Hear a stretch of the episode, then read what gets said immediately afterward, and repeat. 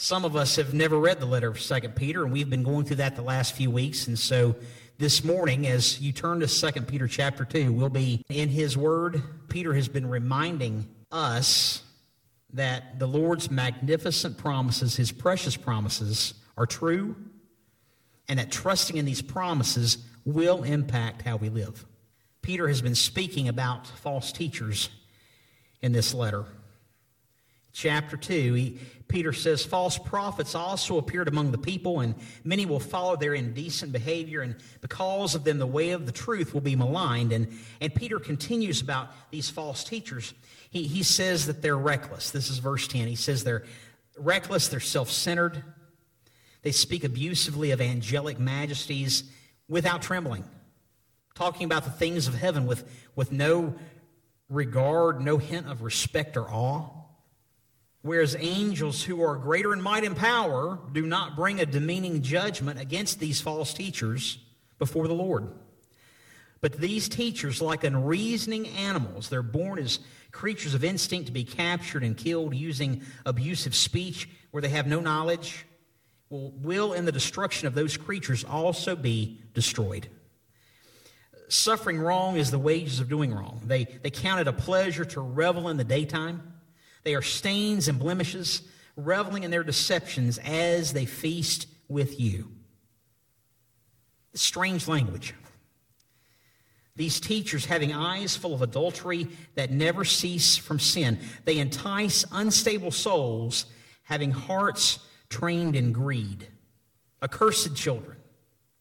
Peter says they've abandoned the right way. They have gone astray, having followed the way of Balaam, the son of Beor who loved the reward of unrighteousness. Who, who is Balaam? Well, we're going to find out. Balaam, it says here, received rebuke for his own offense, for a mute donkey, speaking with a human voice, restrained the insanity of the prophet. Strange language. Some of us maybe have never read this letter of 2 Peter. But, but these, these false teachers, listen to how these jokers act. I mean, we've just read and, and heard the above. They, they act like spoiled children. What does spoil mean? Well, Merriam-Webster.com says it like this. Spoil means to damage seriously, to ruin. If someone is spoiled, if something is spoiled, the character is impaired, usually by overindulgence. And we've all seen, seen spoiled, haven't we? We've all seen spoiled. And, and truth be told, there have been times along the road of life where we showed a similar behavior. But hopefully that was way early in life when that was the case. But regardless of our age, we can relate to wanting what we want when we want it, and we won't be told otherwise. Let me say that one more time. We all know what it's like to want what we want when we want it, and we won't be told otherwise. Showing signs of spoil. Peter says, because how these teachers have indulged the flesh and its corrupt passion and how they despise authority, they are reckless, they're self centered, they speak abusively of angelic majesties without trembling. They're reckless, they're bold, they're, they're brazen, they're, they're daring, not as in dashing, but daring to not watch the mouth. They're self centered, they're arrogant, they're self willed, they speak abusively, they, they blaspheme. They blaspheme about the things of heaven, angelic majesties. They don't tremble when talking about the things of God. There's no respect. They should fear and they don't. You know, careless language often gets one in trouble, doesn't it? Showing signs of spoil. What about us? Do we ever have to mind our mouths? Peter says, whereas angels who are greater in might and power, they do not bring a demeaning judgment against these teachers before the Lord. This justice, they, these angels don't bring it. These angels are greater in might, they're, they're greater in power. These angels really are greater in character, aren't they? seeing signs of spoil here. Uh, what about us? What about our character? Peter says, But these teachers, unlike are like unreasoning animals, born as creatures of instinct to be captured and killed, using abusive speech where they have no knowledge, will, in the destruction of those creatures, also be destroyed. These false teachers, like unreasoning animals, born as creatures of instinct. What kind of animal is usually captured and killed? Wild animals? rabid animals. Children were very small. One, one Saturday morning, we looked out our front window and we saw a rabid skunk. It was shuffling and sauntering, and it looked almost like a zombie out of a movie. It looked just kind of weird and unsettled, and, and you could tell something was wrong. And so we called animal control, and they came and took care of it. We've probably all seen a rabid raccoon or a rabid animal, something is not right. Something is off. And, and, and what happens? They, they have to be put down, don't they? Peter is highlighting these false teachers, and we're seeing signs of spoil, aren't we? Uh, well, we wouldn't spread rabies, but what about us? we're not going to spread that kind of stuff, but, but you know, might there be other things that we spread? For instance, uh, in the Old Testament, when Moses and the Israelites are in the wilderness and Moses is leading them to the promised land, they start to grumble. The language used in the Exodus is murmuring. They grumble or they murmur. We maybe have all done the same thing. We, we grumble to one or we murmur to another. And we really should watch the kinds of things which we spread. These false teachers, they use abusive speech where they have no knowledge. We, we had conversations, we, we've had conversations with our children the entire way along in school and about the folks with whom they go to school who use limited vocabulary. And you probably know the kind of vocabulary of, of which I speak words with, with four letters usually. They're one syllable. And ministerially speaking, those words really show ignorance. So, as Peter is talking about all of this, you know, we look at this and we may ask the question, well, maybe I'm not a false teacher, but how does this apply to me? Well, well, what about all this speaking on a subject when we don't know all the facts? When we make assumptions and then murmur to our little group. That's what spoiled children do, right? We, we should be silent and not give an opinion when we don't know all the facts. And, as a father, I have been guilty of this regarding my children. I'll launch into a conversation where I've only heard half of it or I only know half the details, and I'm ready to launch in, and I do launch in, and I give my opinion, but I don't know the full story. I've done that. Peter says, in the same way that these creatures are destroyed, so will, will these false teachers go. They're going to be put down. And these false ones, in verse 13, they, they suffer wrong as the wages of doing wrong. They, they count it a, a pleasure to, to revel in the daytime. Their stains and their blemishes, reveling in their deceptions as they feast with you. These false teachers, they suffer wrong as the wages of doing wrong. And actions have consequences. You know, they're reaping what they're sowing, but you know what? They really don't care. They, they, don't, they can't pass the blame, and they don't pass the blame. They count it a, a pleasure to revel in the daytime when all the world can see. And all the world can't help but see. You know, they, it's on display, loud and proud. And these teachers, they, they seem to enjoy wallowing in the consequences. They're, they're showing signs of spoil. So, what about us? I read this and I'm reminded that we, we should watch our bragging rights. Let me explain. Years ago, decades ago, I knew a man who had come to know the Lord at some point in his life, a few years before I met him.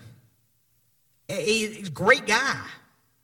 Shared a lot of laughs. He, again, a great help to me, a, a friend to me. But his conversation always seemed to drift back to how his life was before he met Jesus.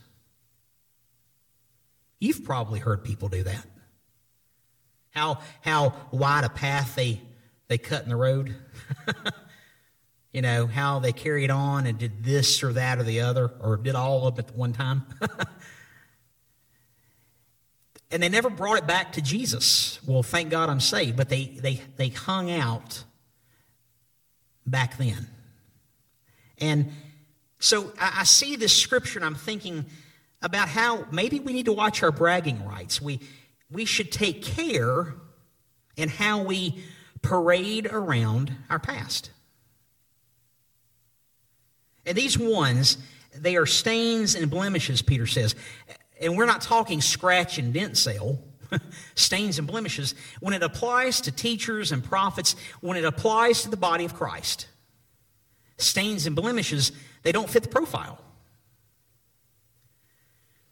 Paul, in, in his letter to Ephesus, he wrote the following in Ephesians chapter 5. He says, Husbands, love your wives, just as Christ also loved the church and gave himself up for her, so that he might sanctify her, he might set her aside for, for the purpose for the purpose of, of the things of God. So that, that he, Christ, might present to himself the church in all her glory, having no spot or wrinkle or any such thing, but that she would be holy and blameless. You see, so often I think there's a disconnect. Jesus is the one who does the saving. But we have a part to play in how we live and our obedience because Jesus is the one who washes us whiter than snow. That great hymn, Nothing But the Blood, that classic hymn, we sing, What can wash away my sin? Nothing but the blood of Jesus. But if we are saved, and He has done the washing, then we have a responsibility to reflect that back to Him, to show the world and to point the world to the one who has done the washing in our lives. Peter says these ones revel in deceptions as they feast with you. And when it comes to feasting, I mean, we could go to these buffets like the China buffet and where you go and you have all you want. But, but Peter's talking about the kinds of feasts where there is there's an intimate spirit of fellowship. And, and as they feast with you, and, and Peter's talking about these friends, quote unquote. See, these quote unquote friends are the ones who feast, don't they? And, and they may seem friendly while shooting you and me with unfriendly fire. It's a sign of spoil. For instance, feasts usually incorporate silverware, don't they? Forks and spoons and knives. And so often with these feasts, we have to watch out for knives. Knives in the back. And you know something about silverware, if it falls off the table, if a knife should fall off the table, you want to make sure to not pick that knife up. And you know what I'm talking about. We, we have to take care with how we are in feasts. How how are we seen as friends, quote unquote. We, we should value integrity in our speech and in our company, shouldn't we? Peter says in verse 14 the, that these teachers, having eyes full of adultery, uh, that never cease from sin, enticing unstable souls, having hearts trained in greed, accursed children, these teachers, uh, these eyes full of adultery. Well, how does the eye sin? Well, it's what I call the second look. It's one thing to see someone attractive walk by you. But it's when that one passes by you and you turn, you're tempted to turn and scan the whole profile to watch the full picture.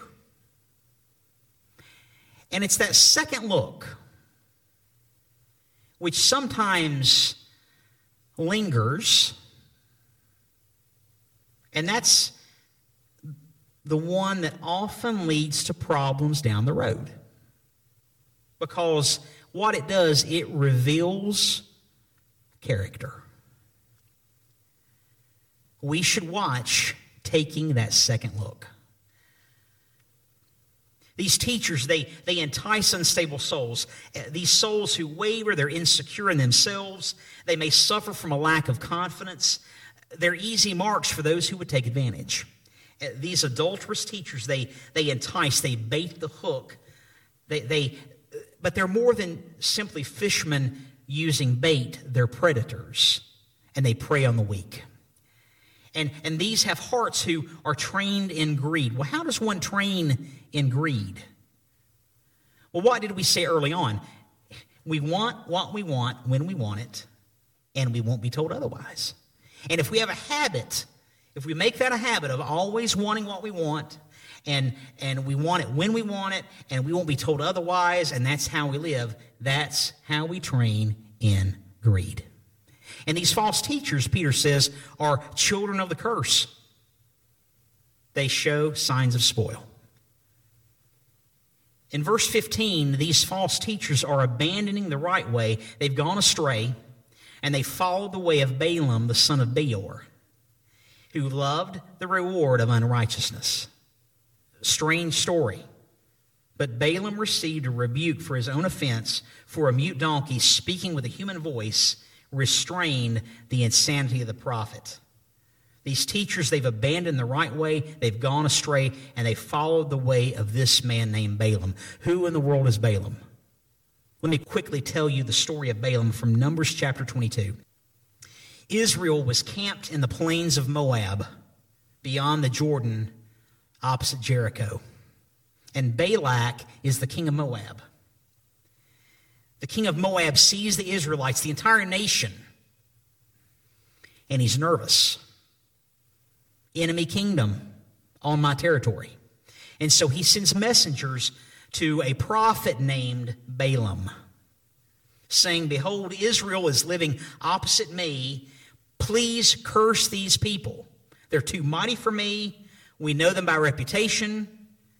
Perhaps I will be able to drive them out of the land, for I know, Balaam, I know that he whom you bless is blessed, and he whom you curse is cursed. Balaam has some influence, and the king of Moab wants to use that. And so Balaam replies, and this is all done through Messenger, not Facebook Messenger, but Messenger. Balaam replies, I will bring word back to you just as the Lord may speak to me. And so God comes to Balaam and says, Who are these men with you?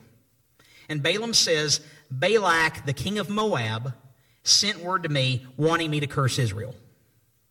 But God said, Don't go with them. You shall not curse the people, for they are blessed. So Balaam says to the messengers, Go back, for the Lord has refused to let me go with you. They go back to the king.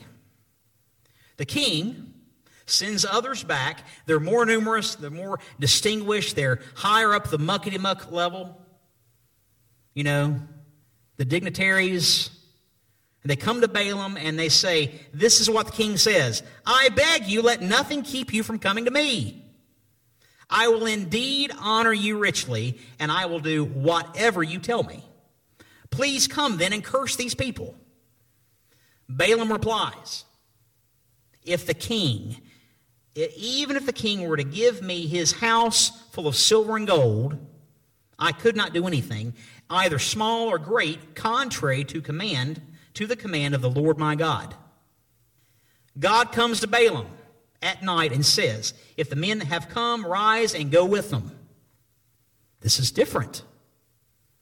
But you shall do only the thing that I tell you. Balaam wakes up. He arises in the morning. He saddles his donkey and he goes with the men. Evidently, Balaam had some other things on his mind. Besides being obedient to, to the Lord, this is what happens. Um, and I don't, we don't know what it is. It's probably the temptation, the lure of, of riches and honor from the king of Moab. The text doesn't tell us. But all we see is this. In Numbers chapter 22, verse 22, you know, God has told Balaam to go. Well, now God is angry that he's going. Something has happened. And the angel of the Lord takes his stand on the road in front of Balaam. Balaam is riding on the donkey, his donkey. The donkey sees the angel standing in the road with his sword drawn. The donkey turns off the road and goes down into a field. Balaam strikes the donkey to guide her back onto the road. Well, then the angel stands in a narrow path of the vineyards with a stone wall on one side and a stone wall on the other. And the donkey sees the angel, and she presses herself against the wall and presses Balaam's foot against the wall, and Balaam strikes the donkey again.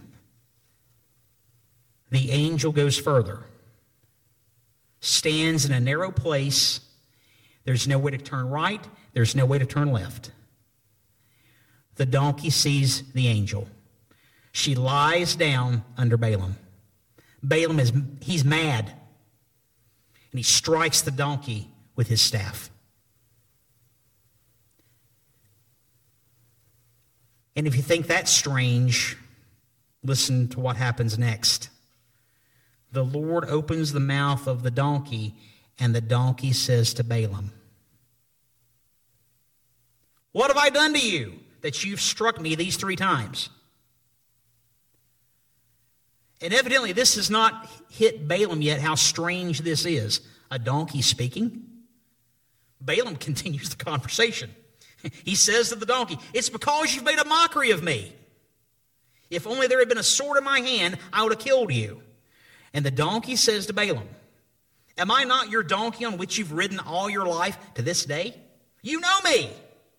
Have I ever been in the habit of doing such a thing to you? Balaam says, No. Then the Lord opens Balaam's eyes, and he sees the angel of the Lord standing in the way with his sword drawn. And Balaam bows all the way to the ground. What would we do? Hopefully, the same. The angel says to Balaam, Why have you struck your donkey? Behold, I've come out as an adversary because your way was reckless and contrary to me. The donkey saw me and turned away from me these three times, and if she hadn't turned away, I would have killed you and I would have let her live. Balaam replies to the angel, I've sinned. Wow. I was wrong. I did not know that you were standing in the way. Now then, if it is dis- displeasing to you, and see, these angels are messengers of the Lord. So it's God speaking through this angel. Balaam says, If it's displeasing to you, I will turn back. And the angel says to Balaam, Go with the men, but you shall speak only the word that I tell you. And that's what Balaam did. Peter says that Balaam loved the reward of unrighteousness. He, he received a rebuke, a reprimand for his own offense because this mute donkey, which spoke with a human voice, restrained the insanity of the prophet. Well, all this is kind of weird. So what? Well, here's the thing about Balaam. As we've heard, Balaam's plan was to speak the word of God to the king of Moab. And evidently, something, perhaps the temptation of, of what the king of Moab offered, stuck in Balaam's mind. We don't know. The text doesn't specify. But something became a problem. And when the messengers they return a second time and they say, "This is what the king says, let nothing keep you from coming to me. I will honor you richly and I will do whatever you tell me." Maybe like what we just saw in verse 14 when Peter mentions the eyes full of adultery. Whatever it was, something became a problem for Balaam. And Peter says in verse 15 that Balaam loved the reward of unrighteousness. And so, even as he went with the servants, with every step of the donkey, perhaps Balaam descended into thoughts of foolhardiness, madness, insanity, what Peter says, when one's thoughts are in direct opposition to what the Lord has made so very, very clear off the path and, and out of mind often go hand in hand. This is a reminder. when we read a letter like this, Peter didn't write this letter to a league of supervillains. He didn't write this to a, to a league of supervillains. He wrote this to the church. Peter wrote this letter to ones who have professed to be Christ followers. And in this section, Peter is addressing the problem of these false teachers, their behavior, their influence. And these teachers at one time must have been focused on the things of the Lord. But we don't know, like Balaam, something became a problem. And we've seen in many ways how they've turned from the things of God and now they're wreaking havoc in the church. They're, they're showing signs of spoil. They've abandoned the right way. They, have gone astray and they followed Balaam's example toward these rewards of unrighteousness. Balaam experienced a miraculous save, did he not? And, and we don't know if these teachers in this letter ever repented, ever turned back. And, and we don't know the rest of our story, do we? Some of us may be heading down that same path. Don't wait on a donkey to talk to you. Don't wait on a donkey. Today is the day. Today is the day of salvation. We have an opportunity to experience a miraculous save. Romans 5, verse 8. You've heard me say it time and again, and you'll hear hear it again that God demonstrated his own love for us in that while we were still sinners, Christ died for us. He died for you, He died for me, and that is our miraculous save. Don't wait on a donkey. Today is the day. 2 Corinthians chapter 5, 21 tells us that God made Jesus. The Father made the Son who knew no sin. Jesus, the sinless Son of God, who knew no sin. Jesus was made to be sin on our behalf so that we might become the righteousness of God through Jesus.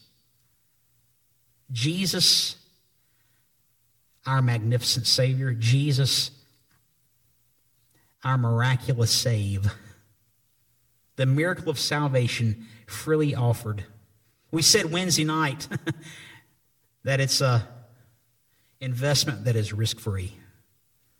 Turning to Jesus, trusting Jesus. And in cases for those of us who have trusted Jesus at one time, to get back on the path, to be obedient to the things of God. Mm. We have the opportunity to experience a miraculous save.